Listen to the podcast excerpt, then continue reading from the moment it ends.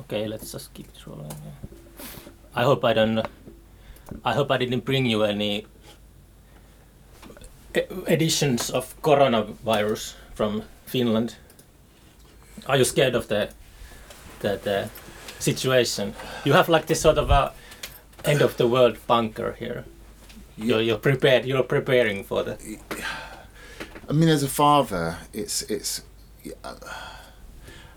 yeah I mean, I, I don't know really. Am I scared about it? I have. I. I yeah, have. I mean, it's kind of how I envision the world ending. Always have. You know what I mean? Like this kind of this is what's going to take us out. Some kind of like zombie pandemic. zo- zo- zombie bug. Yeah. Yeah, but Some it's. A, bat bug. I was sort of like a.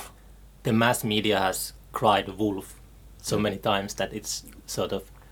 I've become some somewhat like a cynic. That, but maybe this is the real thing. Yeah, I mean, it's quite. I guess it's quite hard. You know, it's easy to think, oh, this is kind of internet scaremongering, but you know, you know, when you're seeing kind of like some of the footage that's coming out of, you know, from I the haven't rest seen of the any world, footage. from the rest of the world, the people like in, you know, spacesuits like ET going into houses in you Yesterday, know, parts of China and pulling people out. It's quite petrifying, but um. I mean, I kind of, to be honest, I, I, I hate, Mean, I, I've always kind of searched out kind of solitude, and I hate being. The other day, I had to go to a meeting in West London at the Design Museum, and I had to get the train for the first time in fuck knows how long, and it was just like I was like, like the underground. yeah, yeah, and I was just like, this is horrible. I mean, I cycle every day to stu- the studio Oh, and in a six mile cycle I go along the river then canal and it's you know it's I must admit I am doing everything I can to try and avoid being in big spaces at the moment but um I think a lot of that is just due to like with, with two young kids when you have you know we've just recovered from the last cold and it's just like it's just yeah too busy to be taken out at the moment so but um yeah. Yesterday I arrived at the Gatwick airport and yeah somebody. Yeah, what was the energy like at the airport? Was there a lot of masks and stuff? Yeah, yeah, more than usual. And it's just somebody sneezed next to me, and I was like, "That's it."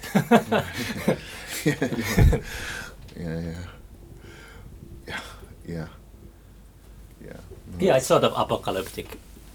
Like um, I mean, there was a thing on the news last night, and they were like, "There's a rumor that Hyde Park's being going to be turned into a morgue," and you're like, "Oh my god, what's turning to morgue? Hyde Park."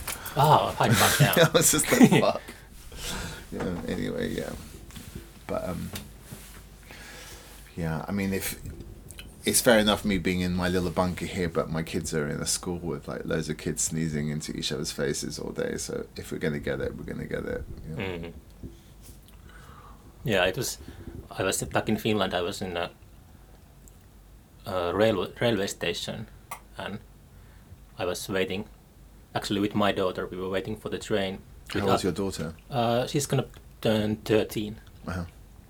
And we were waiting for the train, and there was a violin player on the on the platform. And there was something so beautiful and same time horrifying because I just like studied a bit about the virus, and it was in my head that Right. world is coming to an end, and if you put a violin player on a train platform, it's always like Yeah, quite like a cinematic. yeah, yeah, yeah. So how, how long have you uh, been here in um, in your uh, On the water? yeah, by the by the Thames on the Um, box? I've been in uh, in this studio now now for. I think I'm coming up to my fifth year. Fifty. year. Fifth year, yeah. And before that, I had a studio with um, in Shoreditch with Andrew Weatherall. Oh So yeah, yeah, my condolences. yeah, yeah. I once was uh, at his DJ gig. Uh, maybe five years ago. Unfortunately, I was so wasted that I have little memories of it. But uh, Where, in where in London? in Finland, actually. In. Finland, yeah. How is the scene? The the kind of the. Well, I guess. How's so? How's the electronic scene in Finland? Is it Mm. active? Yeah, but I think everybody's getting older. I'm not sure if there are uh, young young ones coming up, but uh, um, yeah, I think it's it's like uh, it it's like um yeah, it was a blow when uh, Mika Vainio passed away. Like Mhm. like I think it's two years or something. I I listened to your radio show and you I think you played something Yeah, yeah. Pan Sonic or something. Just, I think I played all his just the, yeah all his stuff just after. Yeah, that was a, another tragic loss. Yeah. I met him a couple of times. Some in some DJ booth or something. But Yeah, I played, he with- I played with him at Atonal. We played at the same. I met him. in Berlin, Yeah, yeah. Yeah, he was a quiet sort of guy, hmm but but you know, and and and what and you know. Funny enough, I'm working on his project at the moment, and we were listening to a lot of his his like well various different you know Pan Sonic and how do you say the you know with the the o how do you say this uh, is that in that's a good question. I think it's from actually from Norwegian language. Right. I think it's ö. uh, Yeah. um so we were listening a lot the other day and just thinking you know just such a genius you know absolute genius the soundscape and the sounds he was you know he was getting it's just you know so so influential on certainly the kind of techno that I've kind of play Yeah, that uh, actually the I think it was in '95 or something. I borrowed a Panasonic record from a local librarian. That was my first introduction to experimental music. It was sort of. Right. I remember I put the CD in the player and I thought that the stereo was broken. what's wrong? What's wrong with this music? Brilliant. And what a great thing that it was uh, in the library, you know. yeah, but it's a My library doesn't have Panasonic. Yeah, but I think it was. It's still surprising that he's um, quite known in the, outside of Finland. It always surprises me. I remember. Uh, you've got to think about like think about like certainly think about like uh, minimal techno and Yeah. around the world. Minimal techno is is you know tech you know techno full stop is is you know worldwide. yeah, Sonic Boom played our festival, and uh, I talked with him uh, somewhere, and he said that Panasonic is the only Finnish artist that he knows. so Is that Pete? Kember? yeah, Pete Kember, yeah. Man, I used to love them. I think he lives in Portugal or somewhere. Oh yeah. I haven't heard of him like in a couple of years, but maybe I should book a flight to Lisbon and make a podcast with him. it's always nice excuse to to meet meet with people. Yeah, his live show was amazing. Uh, he was like a many people came up afterwards and said that the Sonic Boom was the maybe the best show in our festival history. What are, what other highlights have you had at the festival? Mm. Well, as an organizer, it's a maybe different thing. That I, I usually I push the band on stage and then I go backstage relaxed to relax. Right. I don't watch shows. I watched. I've seen everybody live before I book them. Sure. Yeah. But uh, I think maybe Dungen played a quite memorable. Dungeon. Dun, oh yeah, Dungeon. Yeah, dungeon. Du- okay, Dungeon. Yeah, yeah. I don't know how to pronounce it. Well, well, yeah, no, you're pronouncing it right. Yeah, but Dungen. Yeah, yeah, yeah. Awesome. Yeah, yeah. Fantastic band. Do you go? Uh, do you see lots of live shows nowadays? Do you go out? Yeah, yeah, yeah, yeah. Yeah, I do really. Um, but I don't really. I mean, I tend to like kind of. You know, so if there's like. Um, the more kind of like noise scene interests me more. I don't see. I don't go. I don't go and see bands. You know, Mm. it doesn't it doesn't really. I don't really like any bands really. You don't like any bands? Not really, not really. But Mm. I mean, I can't think of the last time I was like, oh yeah, fuck, you know. But that's that's sort of the chase I like. But I buy music every day. You know, I mean, I kind of, I'm constantly buying. It's what's you know. I mean, I'm just talking about when I say bands. I'm talking like tr- you know, straight up, you know, guitar, bass, drum. You know, kind of straight up bands. There's no traditional rock bands but I'm like I get at all interested by. You know. Yeah, but the originality is always interesting. But uh, But there's Yeah. music, there's people releasing and labels that I'm like, you know, dying for the next release and chasing and Mm. chasing. So I'm kind of, you know. But as far as like, if I go to see, I mean, like them like Stay, I went to see the other day, which is okay. Um, you know, Container. You know, if he's playing, I'll go and see him. You know, um, but it's a for DJs in town that I'm I'm really into, I'll, I'll do, you know, I I would go. It it just depends really, but there's no like, oh fuck, Tame Impala coming to town. I want to, see, you know, I just don't really like rock music. you know, but it's a I like noise. I like kind of, you know, Yeah, but it's a, I sort of twisted it around that uh, I'm not that serious about it, but I've I've been thinking that uh, isn't there like enough music in the world?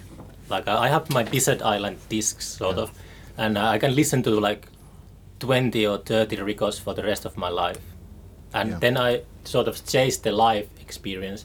It's most of the time it's it does nothing for me, but uh, if I I'm I think I find find it like uh, it's easier to find that sort of catharsis or what's the word you know like cathartic. yeah in uh, when you're seeing something live something original if i have to choose which is ridiculous you don't never have to choose but uh, i will choose the live experience over the record But I've got this other thing as well, which I think is a big part. Is I don't like, I don't like to see,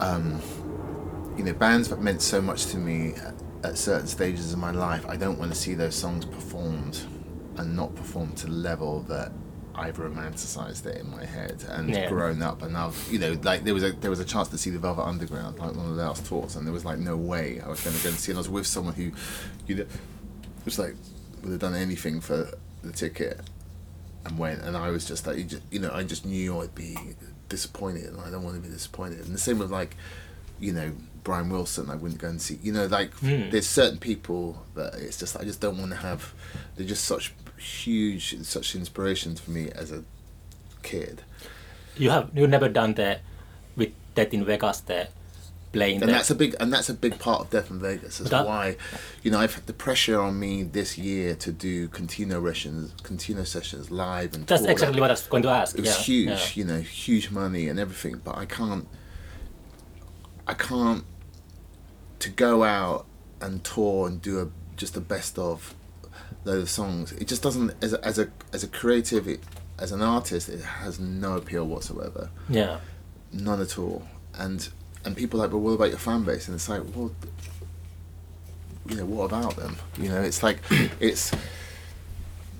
I just think it's like I don't really, you know, I make music because I need to make, I need to curate every day, and if I don't, I, you know, I just don't know what else I would do. And it's like, it's for me the the process is just about creating. And I've made records before, but I've never came out, and they're some of the best pieces I've ever done, and it doesn't really doesn't really matter to me. It's just a case of I need to go in and make art every day, and if I don't, then I lose my mind.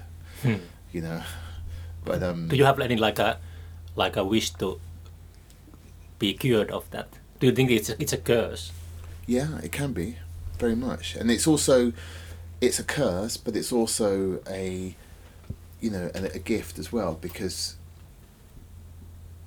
you know you know back to the kind of cathartic kind of process of you know of the way that you can you know there's different stages in my life i've had some serious things i've had to deal with.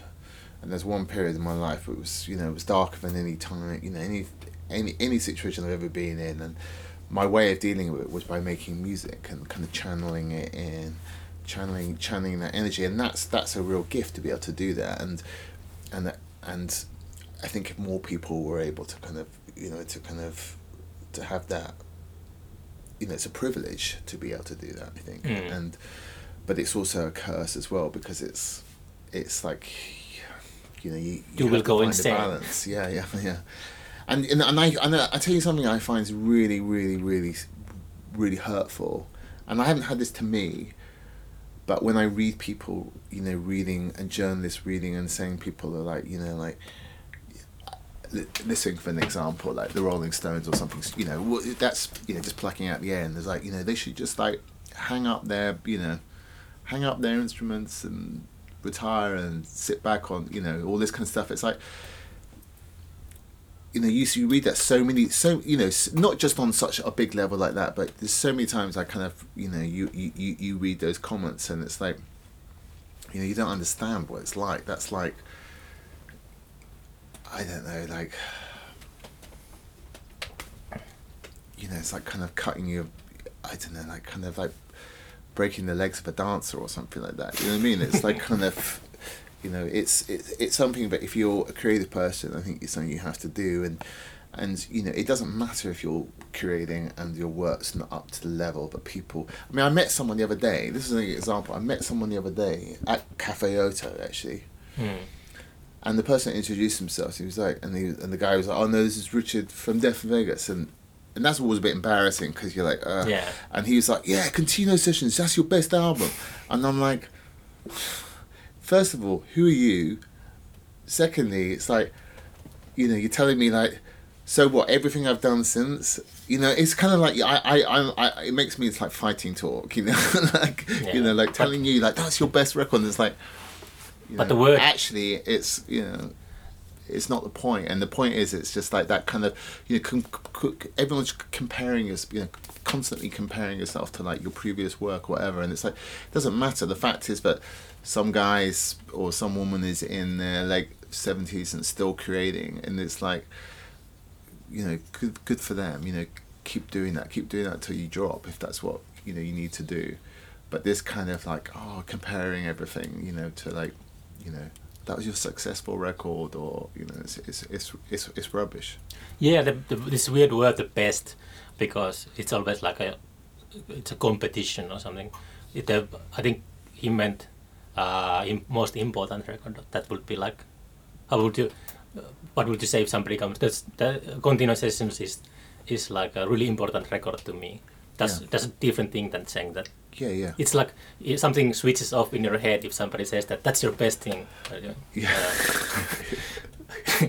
but uh, yeah, I remember um, um, mm, Mercury Rev released, uh, I think, Lighting new record in uh, 2015 or something. I, I liked it a lot, and I yeah I asked Mercury Rev to play our next summer's festival, and then they they agreed, and they later asked that should we play the uh, Deserters songs album? Uh, no, no, why? I didn't understand that. Of course, play the play what you want, but I really liked your last record, so why don't you play that songs from that also?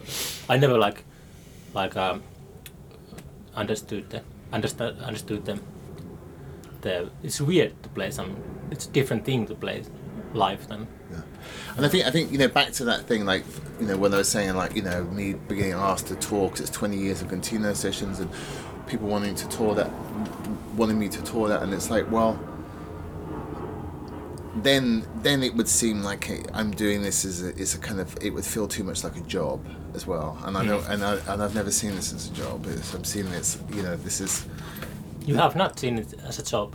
no not no Hmm. no That's like a uh, in a it's just what I kind of do. It's like kind of it's the same way that like it's just you know when I was 13 I went for I did my art scholarship to my school and you know I started preparing for that when I was about 11 and you know all my life I always had you know I had a sketchbook and I would draw like I kind of always knew that I wanted to be an artist from a really really young age I'd go to museums and I, you know, when I was like ten, and just draw. And I was like, I was like, that's what I'm going to be. I'm going to be an artist. And and in the same way, I've just seen this is continuation of that. It's just like this is that sketchbook still, you know. I had that for many years that I didn't want to uh, call my doings work, but I, I sort of like uh, got over it Yeah. because it's it's I think it, among artists it's also really common that uh, it's sort of some maybe some kind of shame or something. It is like a, a Right. you know what I mean. It's Yeah, like yeah. a.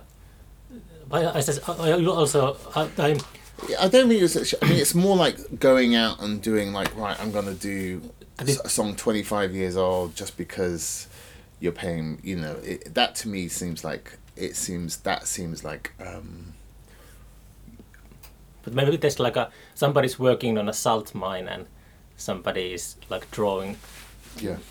like so it, there's like a this difference so it's maybe somebody has like a thing in their head that I can't call this work I don't know but uh, if you use most of your time to do what you do I think you can call it work Yeah. Doesn't feel like work. doesn't feel like work It just feels like kind of living, really. Mm. Yeah. Like kind of, I mean, it's I'm I feel kind of I feel I do feel blessed. I feel like it's a curse, but I feel blessed with this. You know, like, um. But it's a weird world, you know. It's weird working on your own in a you know situation. It feels very you know. Sometimes I feel like I'm like living in a a um. Open prison, you know. Open prison yeah, yeah, yeah. It feels like a prison sometimes. you build your own prison Yeah, yeah, exactly. And it's really it's nice to be able to kind of, you know, it's nice as a, back to cycle because I cycle here, and so like you know two in the morning whatever, and I kind of stop everything and I leave, and like I don't have. Like at home, like this is just all, pretty much apart from a couple of things, nearly all techno in this room, and at home, like I have all my other music, and it's like a kind of I feel like I kind of leave I leave this this world. I mean, if you see the other space, it's like a design studio, and it's like all the visual stuff. So I've got like the visual side and the music in this spot, and it's nice to go home and cut away from all that and leave the open prison.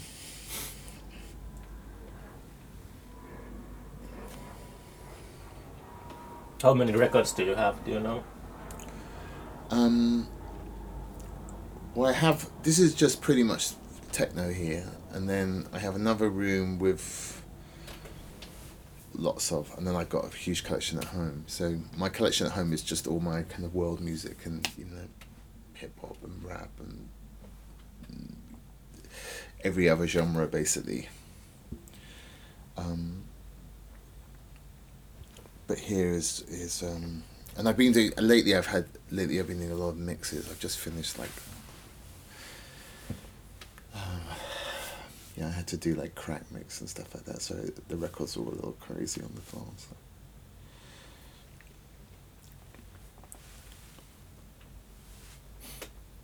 Are you uh, planning to play live now? I remember I asked you a couple of years ago when you, after you released your first, was it an EP or something? Come on. Those, you have those music videos in YouTube, the overview effect and stuff like that. Then, you, then you said that you won't play live, live. So I'm planning to play live this year. Yeah, Yeah, yeah, as Richard Fearless. Yeah, yeah.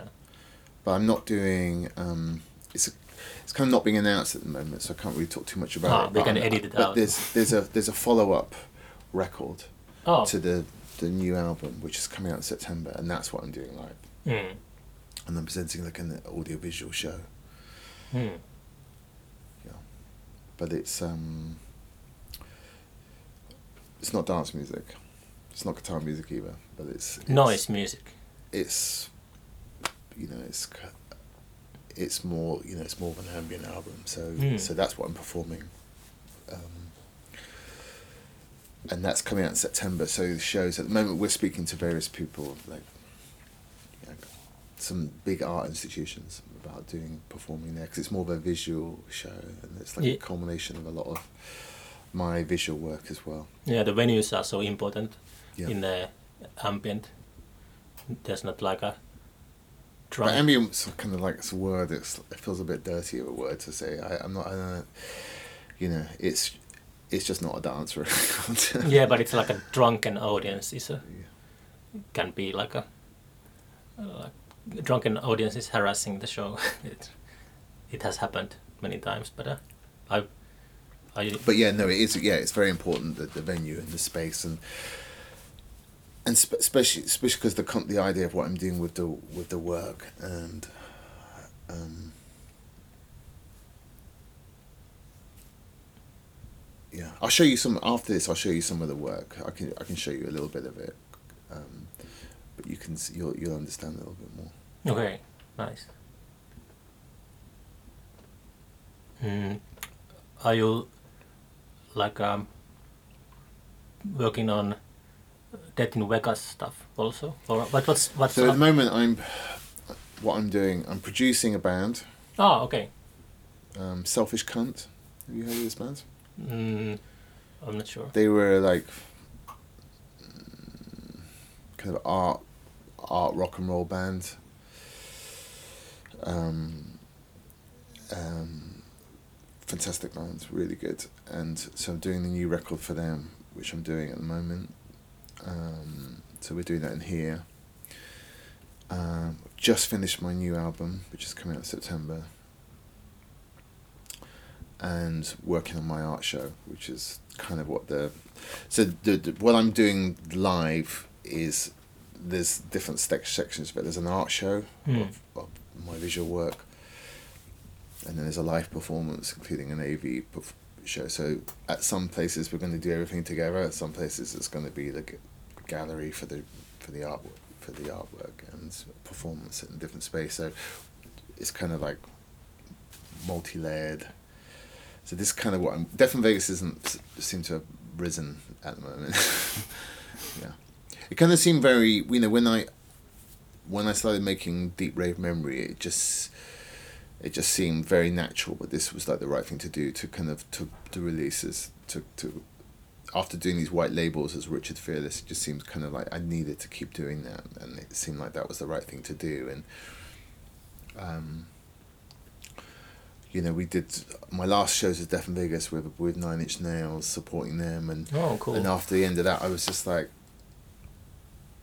I knew I needed to go back and make a record as Richard Fearless, and, and now I've made the one. It's like the second one just flowed. It didn't really stop. Really, I went straight from the first into the second, and and I was doing at the same time working on this.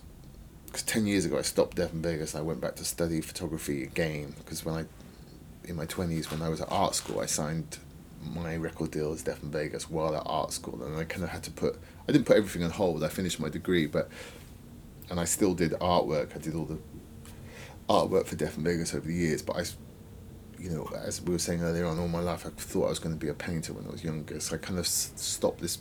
Who's your favorite painter? Um, Brice Marden. Um, Brice Marden is one of my favorite painters. Okay. um, um, so so yeah so the career kind of very much like kind of like you know that all of a sudden kind of like that kind of side got put on hold and and while I was doing these records I was like I ha- you know, I, I started having this concept of this idea, which I started working on anyway. So this two started feeding into each other, into the music and back and forth, and then it just became okay. This is this isn't anything to do with Vegas. This is Richard Fearless. This is just me and my, you know. And the weird thing is, Vegas is me anyway on my own, Mm. but it's like a weird like hat I put on when I do Vegas record. Like I kind of, it's quite weirdly, it's quite easy. It's quite easy for me to make Vegas record, but the thing is, it's why I don't do it a lot. Is it's quite, it really takes a lot out of me. Takes a lot out of me because I know what I need to. You know, it's not just a case of making the record. I know I have to put a live show on, and how, and I put a lot into that. And I feel like there's this pressure of just taking Death in Vegas out on the road. And when I did the Nine Inch Nails tour show, I I just didn't really enjoy it. You know, and I was like, this is you know, maybe it's like this kind of thing I have to put on, and like I put it on, and I feel quite comfortable, but I don't enjoy it. Did you tour makes in the States? Yeah. Okay. Hmm. Are you like a art history geek? Do you like a like a do you love love to like uh, study the the styles and artists of the past? I mean, I did when I was I did art history as as an A level at school. Oh. So I mean, but it was. Um, and I didn't. To be honest, I didn't really enjoy it because I, the other thing I find is I really try. I have a really bad thing with memory. Like ever since I was really really young, like I can't remember, and I'm dyslexic, but I'm really bad with like memorizing um, numbers and things like this, and it was a real problem for me at school.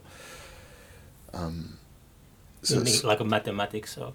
Like yeah, but just like kind of telephone. I can't remember. Te- I can't remember any number, like hmm. telephone numbers, dates so a problem at school with dates because at my school particularly it was very like you know it's all like about dates. You know? Do you remember faces and names and? Amazingly, with faces, I'm really. That's so weird. Yeah, yeah. it's I've got I've got a really good visual memory, and like when I'm trying to remember a number, I have to like put it into a picture and stuff like this, you know, um, and um, so I kind of found it. So I found I found like kind of doing art history. It was kind of like quite you know, it's kind of like I struggled a little bit on the kind of on the side of the. It just became like like doing history with dates and stuff like that. Mm. But I feel like I'm kind of constantly, um, you know, I feel, you know, I'm kind of one of these people. Like I, I draw a lot of I draw a lot of inspiration from my situation all the time, and I think that's one of the reasons why I'm here. You know, like I'm not that into looking in the past and that's a, you know the same with art and the same with music really. Like at the moment like i don't really i'm not someone who's constantly going to shows exhibitions. I don't f- i don't find like I need that like to get myself inspired and stuff like that. I feel like i'm constantly inspired you know? I feel like being here i'm inspired. The sounds of the factory the the, the tide the river the yeah well, the energy. There's this german word um strom you know? Mm. when there's the flow of you know this the flow of um, the current, the flow of the water, and two.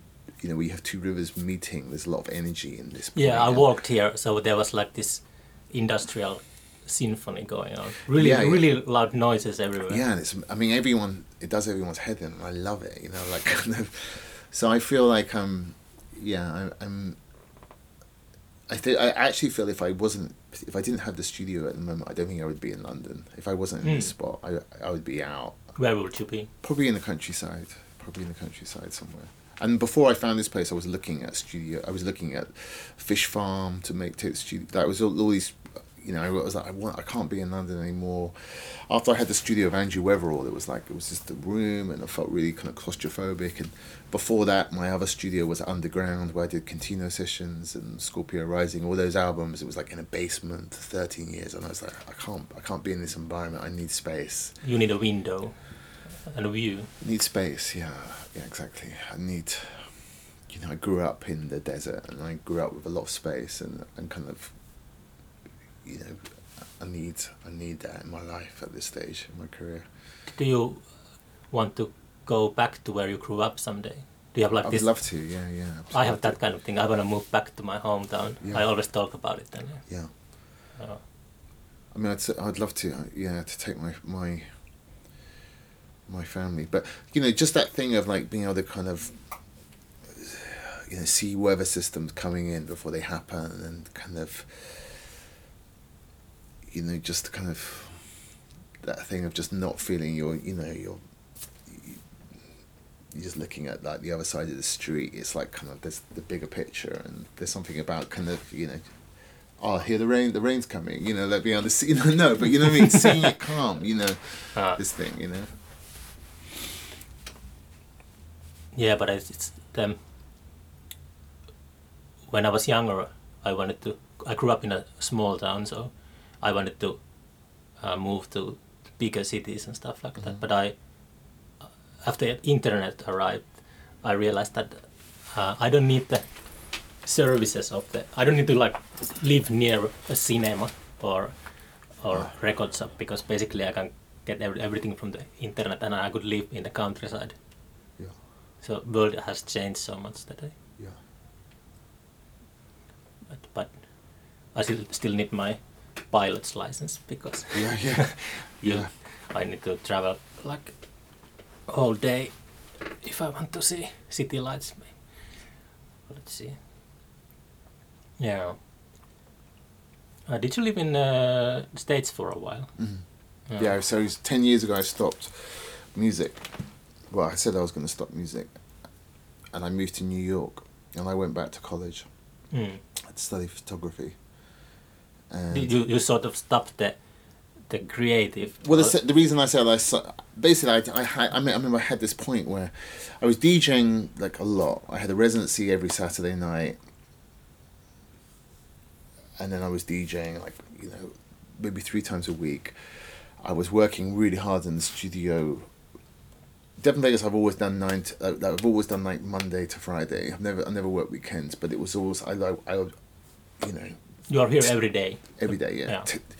Here I'm like, if I'm working with a normally I work with an engineer. If I work with an engineer, I work eleven till seven.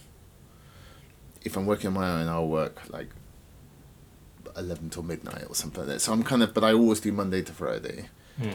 and then for weekend with my children.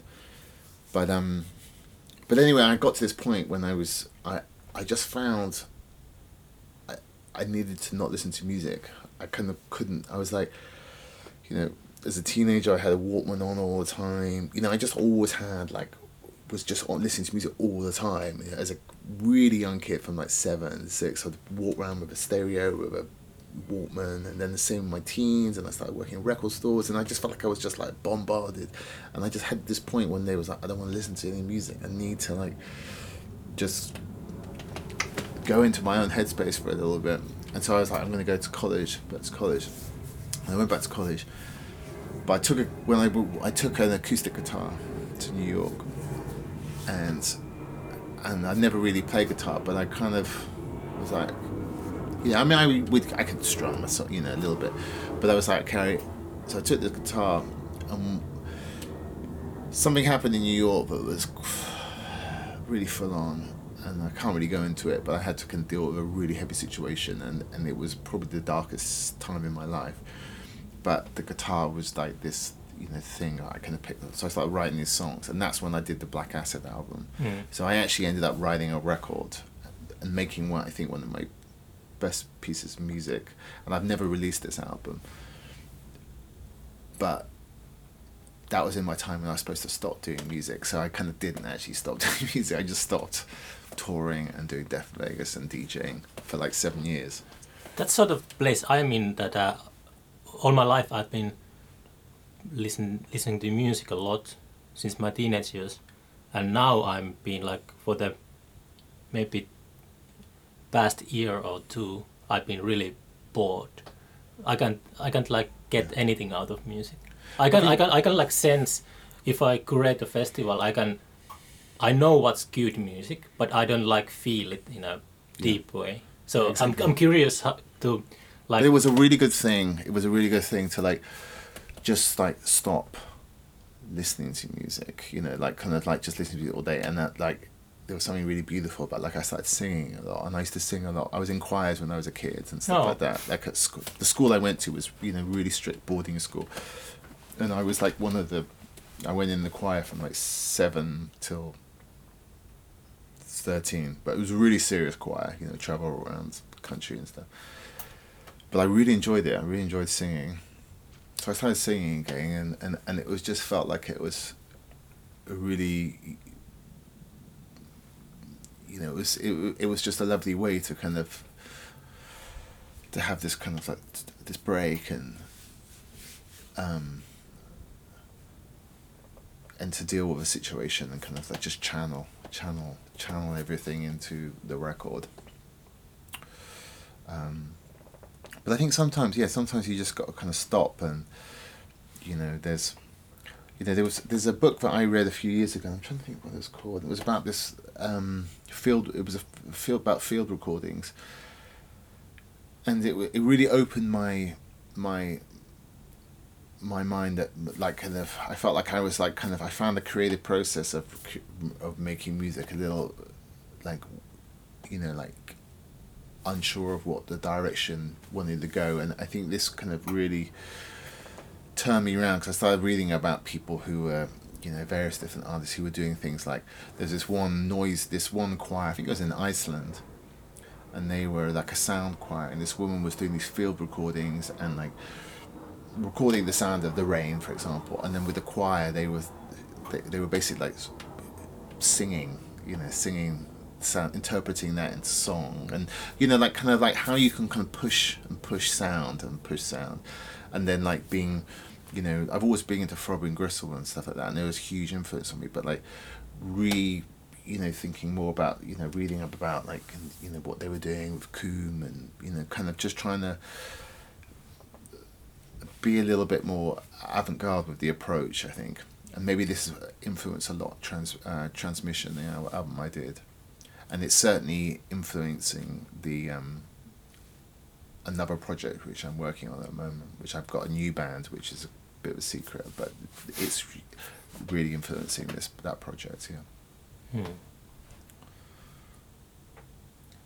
Uh, you just you, you found yeah. The spark again, just like uh, yeah, yes, that, that's it. You have to find your spark, you know. Yeah. Just going to show you something while we're talking. So I'm listening. I'm here with you. Yeah. Just going to show you some of the work quickly. Uh, future. So this is so this is my my project I'm working on. Oh. So don't want to, I don't want to describe it too much onto this. So this is just for your because it's it's I'm still to kind of show it, you know. but um, but this is the so this is my artwork I've been working on for about two years. Okay. Um, and it's all um, so I've been painting. I'm taking like kind of with this project. I mean like taking club lighting into natural environments and kind of setting up. But this is all work I'm doing in the studio. So this is all. There's no. Effect, this is exactly how it, it is. So I'm like making. Those are photographs of. These are photographs. Yeah. yeah, yeah. So, on top of that.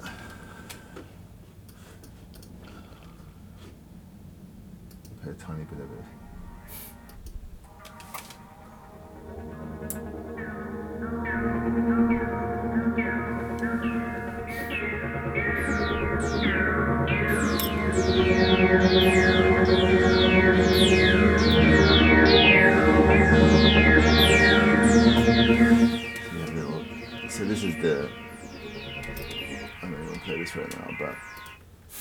But um, yeah. So this is the projects I'm working on, but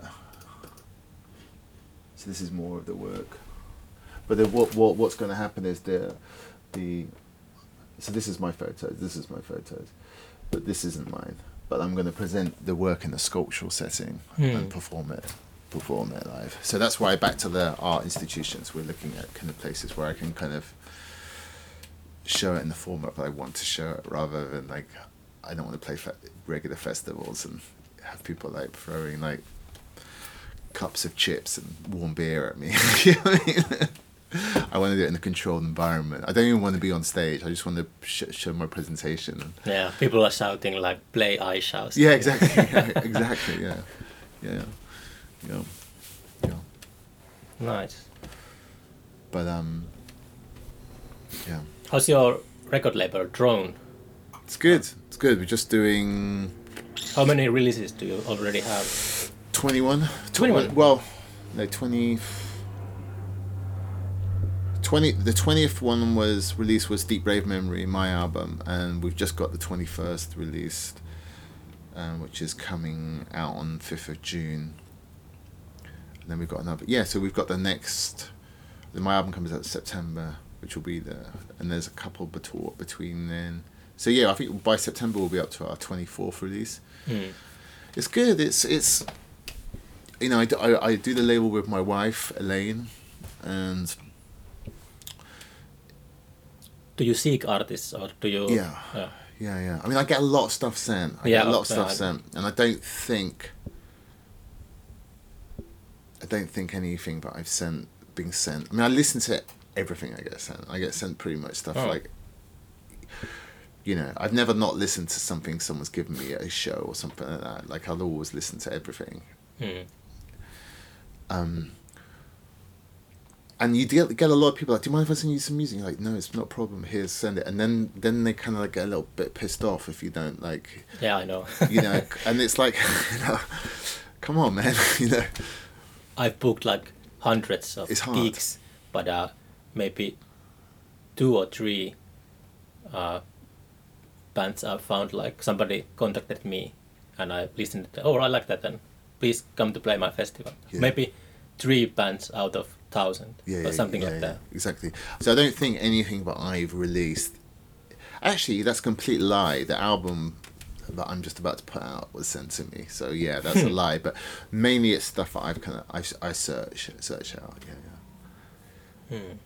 Yeah. I have to send you some Finnish underground noise it or something. Maybe you. yeah. No, I won't. But now, but a lot, a lot of it as well. It's all something that's got to the point where like I'm kind of because I have this Black Acid album, and people are like, why don't you release it? Why don't you release it? And it's like I don't want anyone else to release it, but Drone isn't quite the right label at the moment. So I think what I need to do is I need to get like a sub label for like certain because at the, you know I start thinking like I go through Kompakt, they're my distributor, and I'll think of a release, and I'm like, is that gonna work? Is it gonna, you know? You know, I, I I follow my instincts on the releases, and I'm like very much like, is it something I'm gonna be playing? Am I gonna be into it? And that's kind of what my general kind of Hmm. meter is, you know. It's not like, are we going to sell many units of this? It's like, would I play it? Would I be, you know? So that's kind of what I tend to kind of go by. But um, Is there like lots of office work or something? Like a does Office it does work. it does it feel feel like work to run it run for, a label? It, does for Elaine, my wife. Yeah, Oh, okay. yeah, because she accidentally took on this role, and she's also really, really good at this side. And I'm back to what we were talking about earlier on. I'm an absolute train wreck when it comes to like anything like that. Hmm. so it has become a little bit like work but it's also um, you know i think over the last when i was at art college i signed a five album record deal and you know i've kind of not long not that many years i've kind of got out of everything and now i'm like my own publisher my own record label and it feels a, is a re- much it feels like a really pure situation to be in and Hmm. and and the label has been hard, but it's kind of also in a way I think it's really kind of really helped my career in a way. Like it's kept things, you know, it's especially in electronic music, it's really hard to keep to to to have some kind of um, relevance in this day and age, and kind of you know to. Um, you know, quite rightly so. You're dealing with like promoters are getting younger, the scene's getting you know younger. People are, you know, it's it's I feel it's it's you know you have to keep the labels kind of like it's it's nice to kind of have something to kind of show the output of the studio and where I'm at as a kind of you know as a curator and you know I'm getting I seem to be getting more and more gigs where I'm getting asked to curate things. Like I do Trezor just got another we, I think we're doing our fourth event at Trezor in June.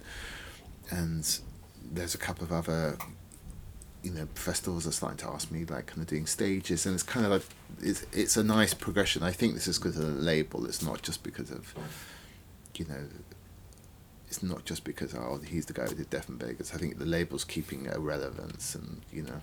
Hmm.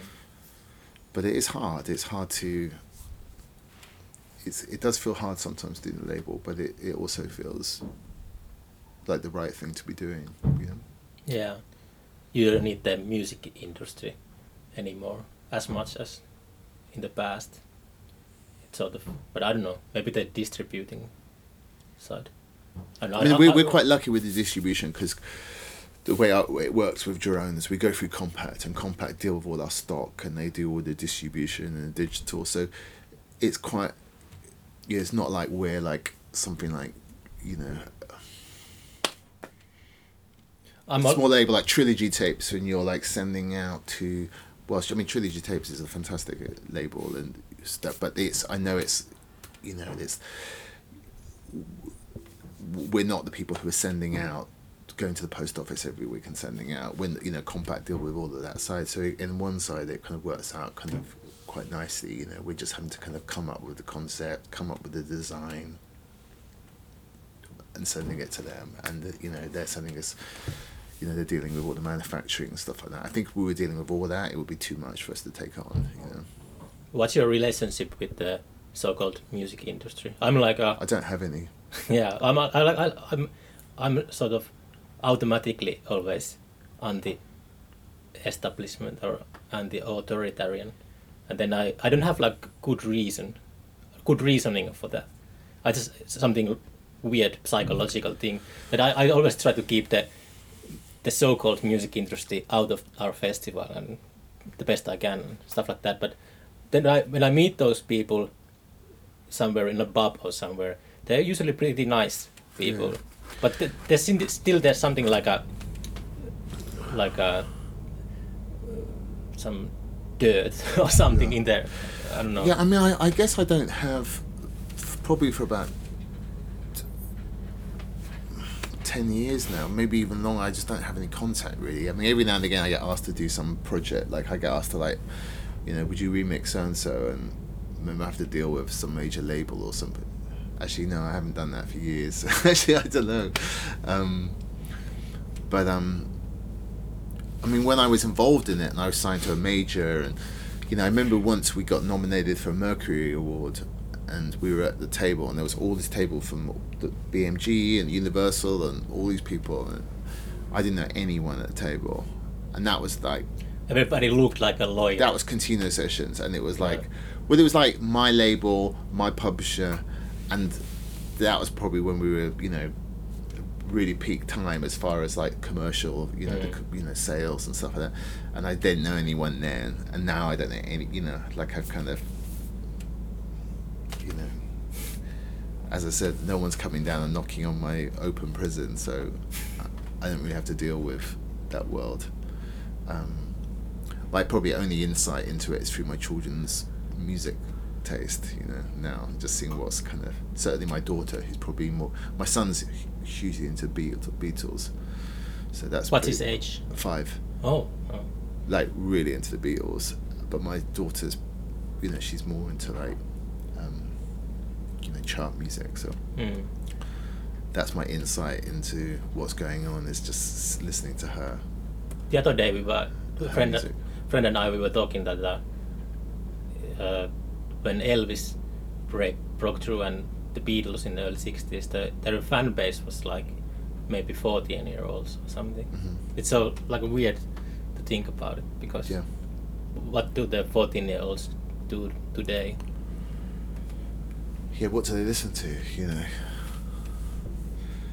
I was just I, I will I had this thought that I buy my daughter uh, like a record player for Christmas and pick and choose maybe ten of my favorite albums, but then I decided that that's a bad idea. I don't want to like push anything, and Right. it's much like cooler to find those things yourself if you want to if you ever will This, find. that, that's funny you should say that because I, all my life, like when, when I was a kid in Africa, we didn't have much TV, um, um, because it was during apartheid, Mm. and w- where we lived in Zambia, the only TV we could get was Africana TV, and my dad didn't want it on because of you know his his views of uh, uh, the apartheid regime, you know.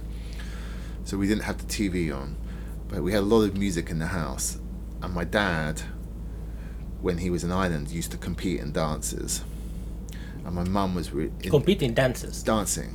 Or- Like go to like see the big bands would come over from America, like the big band leaders, Yeah. and he would go to these dances in all around Ireland, and they were like he would enter, and he was known as the ice cream man. Only- do you like to dance? Love it, yeah, yeah, yeah. You like that? Yeah, yeah, Alright. yeah, always, yeah. Oh.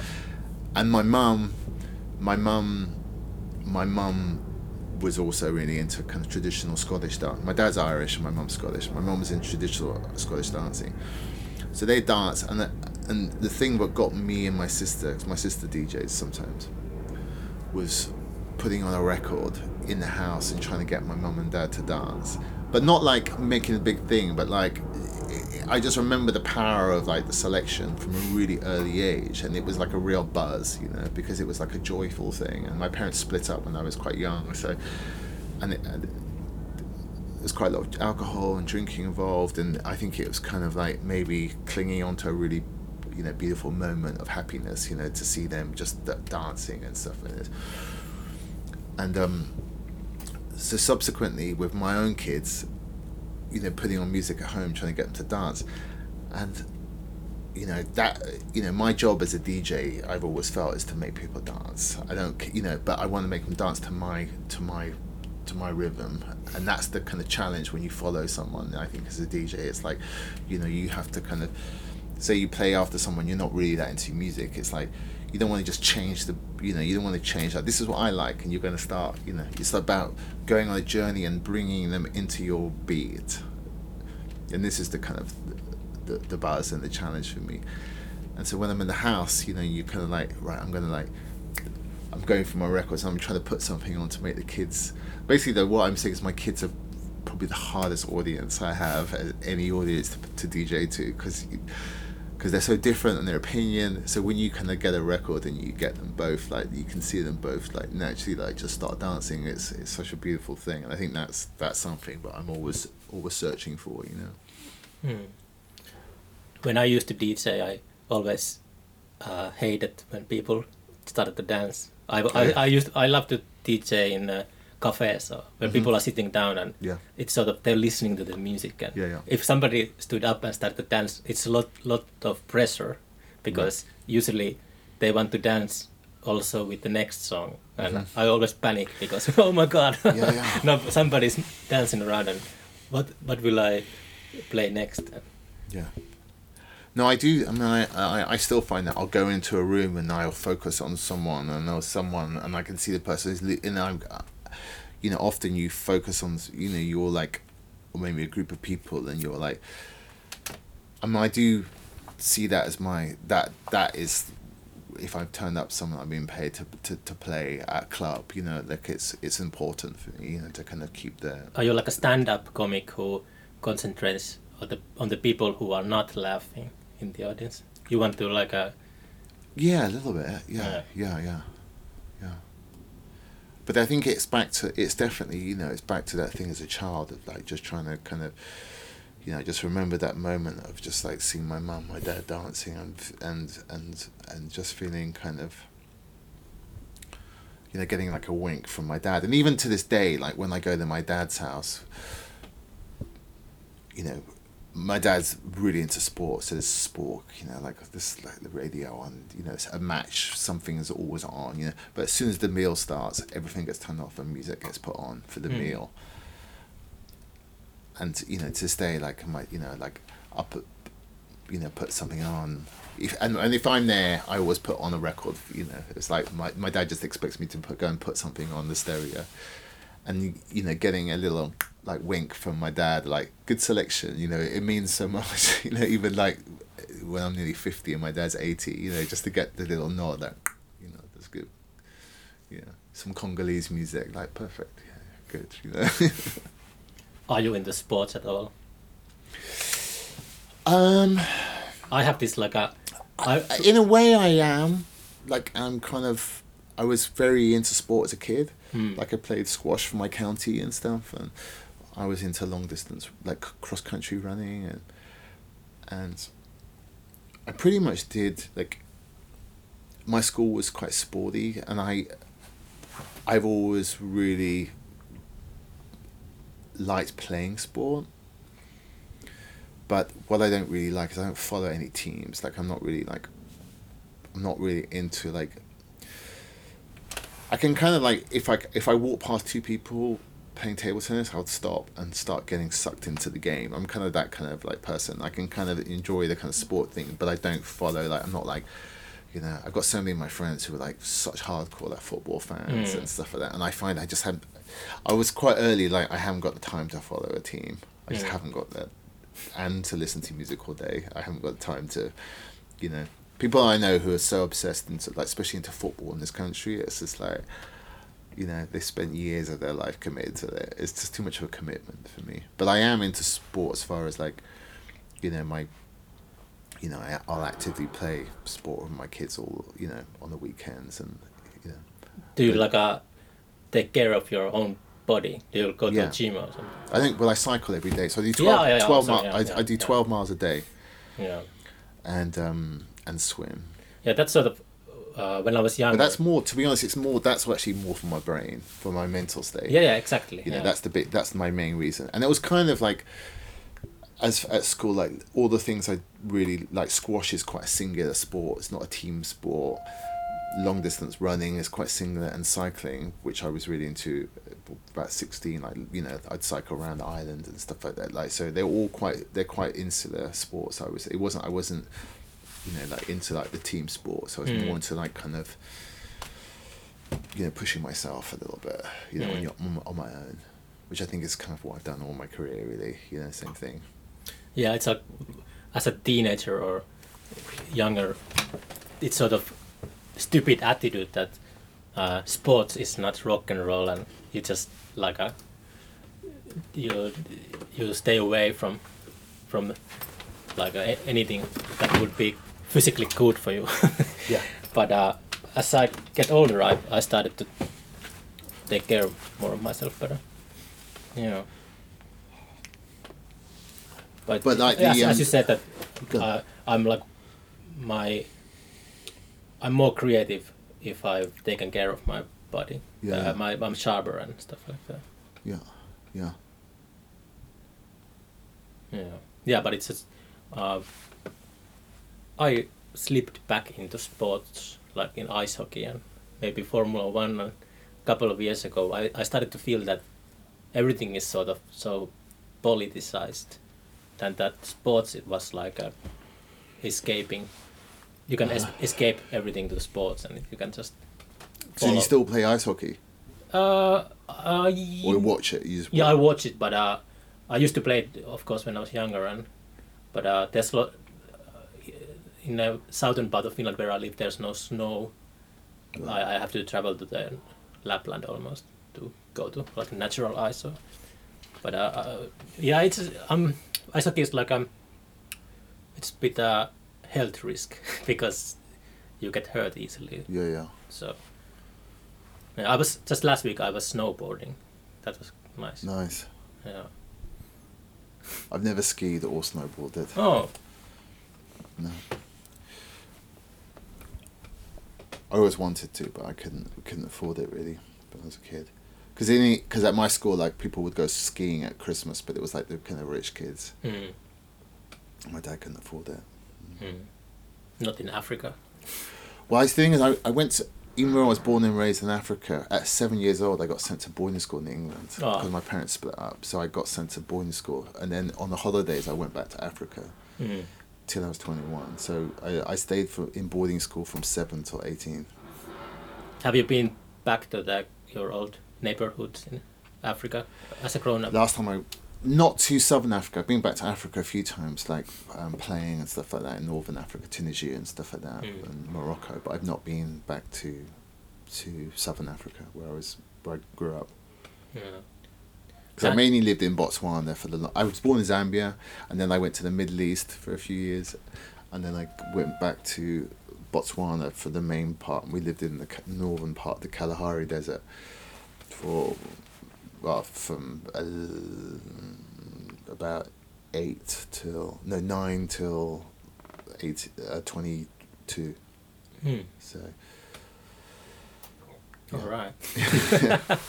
yeah. Yeah, we talked over an hour, so we can, to work. we can wrap it up. Cool, cool, cool.